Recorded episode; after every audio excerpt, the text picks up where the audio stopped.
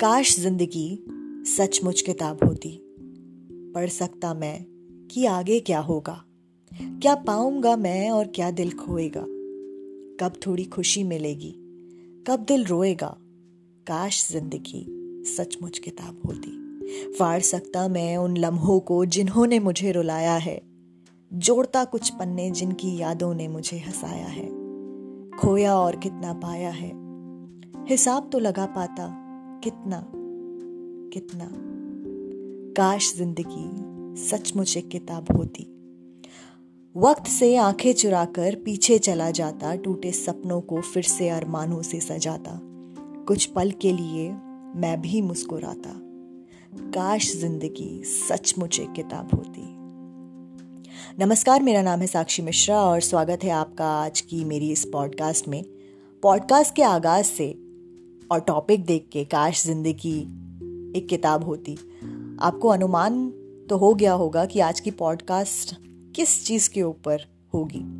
Basically आज की podcast एक कहानी के ऊपर होगी, जो मैंने पढ़ी और सोचा आप सबके साथ साझा करी जाए बिकॉज़ बहुत मोटिवेशनल लगी ऑल बहुत छोटी सी कहानी है, लेकिन और इमेजनरी भी है कहानी।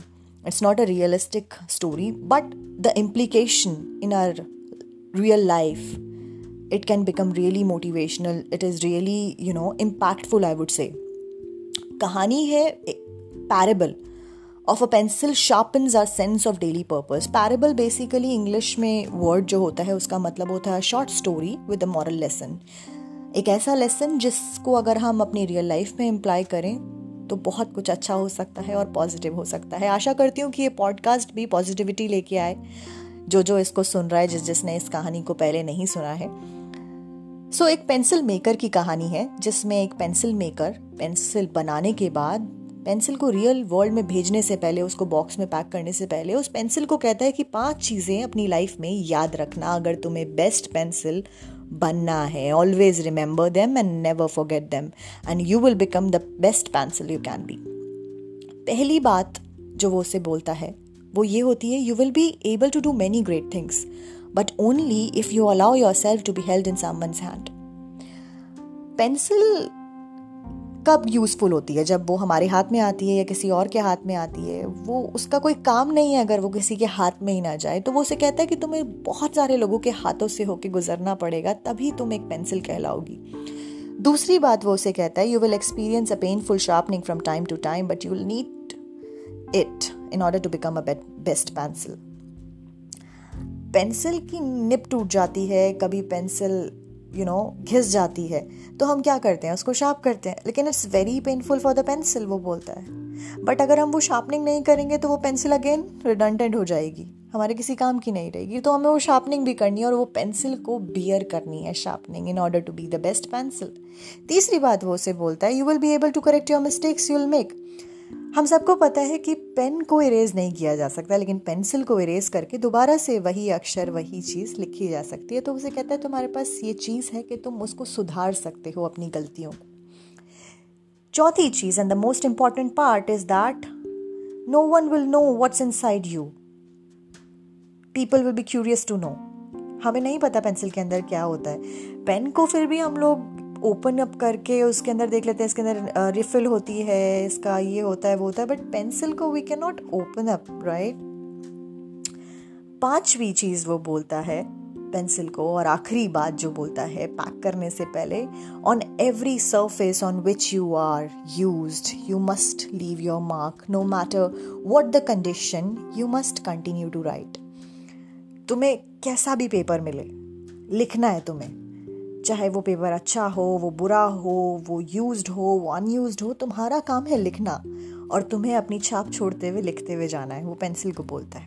पेंसिल सब कुछ समझ गई। और उसने प्रॉमिस किया that I remember all this points मैं नहीं भूलूँगी।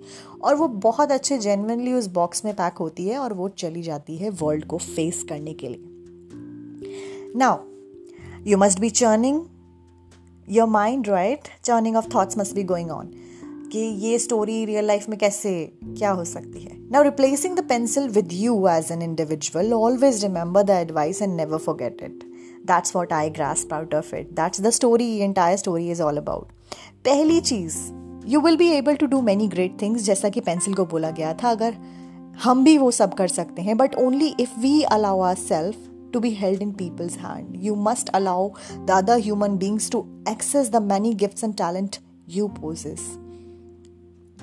Second, you will experience a painful sharpening from time to time by going through various problems. You will need each sharpening to make you stronger person. It happens usually मेरे साथ आपके साथ कि हमारे आसपास जो लोग होते हैं कभी कभी हमें इतना ग्रिल कर देते हैं हमसे काम करवाने के चक्कर में या फिर हमसे कुछ ऐसी चीज़ें कराने के चक्कर में कि हम इरीटेट हो जाते हैं no matter it's our friends colleagues और बॉसेज और जूनियर्स और सीनियर्स और whatever it is but it's for our betterment if we take it in a positive way it's the sharpening बस ये सोचो कि वो शार्पनिंग है। जैसे एक पेंसिल को शार्प किया जाता है उसकी निब को और अच्छा बनाने के लिए, उसकी राइटिंग को और अच्छा बनाने के लिए तो that sharpening is happening with you take it in a positive sense तीसरा you will be able to correct the mistakes you make be wise and grow with them everybody makes mistake pencil भी mistake करेगी, उस pencil maker को भी पता था।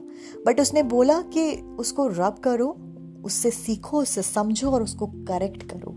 That's the best way we can do it. That's the only thing which is in our hands right?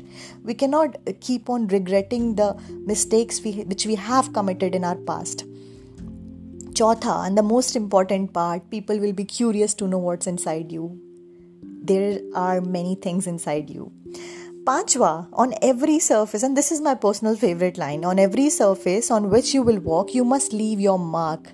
अपनी छाप छोड़ते हुए जाओ। No matter what the situation you must continue to serve in every situation you make yourself visible जहाँ जाओ, वहाँ अपनी छाप ज़रूर छोड़ते हुए जाओ। ये मेरा भी मानना है कि लोग आपके जाने के बाद सोचें कि okay this is the person ऐसा नहीं होना चाहिए कि आप बस गए you just vanished and people just forgot कि ये कौन था। कई सारे मायनों में आप इस चीज़ के ऊपर काम कर सकते हो और मैं खुद इस चीज़ के ऊपर अभी भी काम करती हूँ कि people should remember me they can not forget me they might forget my name they might forget for what purpose I was with them but they can not forget me entirely so try to do that and if you understand the message of the pencil maker and remember these things you will be able to live great purpose in a like you know people's life and we can make our day to day relationship and life very much better. आगाज़ कविता के साथ किया था, अंत भी कविता के साथ करूँगी। एक मोटिवेशनल हिंदी कविता, जो कि इस प्रकार है। क्या खोजते हो दुनिया में, जब सब कुछ तेरे अंदर है? क्यों देखते हो औरों में, जब तेरा मन ही दर्पण है? दुनिया बस एक दौड़ नहीं, तू भी अश्व नहीं है धावक। रुक कर खुद से बात कर ले अंतर मंद को शांत तो कर ले। सपनों की गहराई समझो, अपने अंदर की अच्छाई समझो।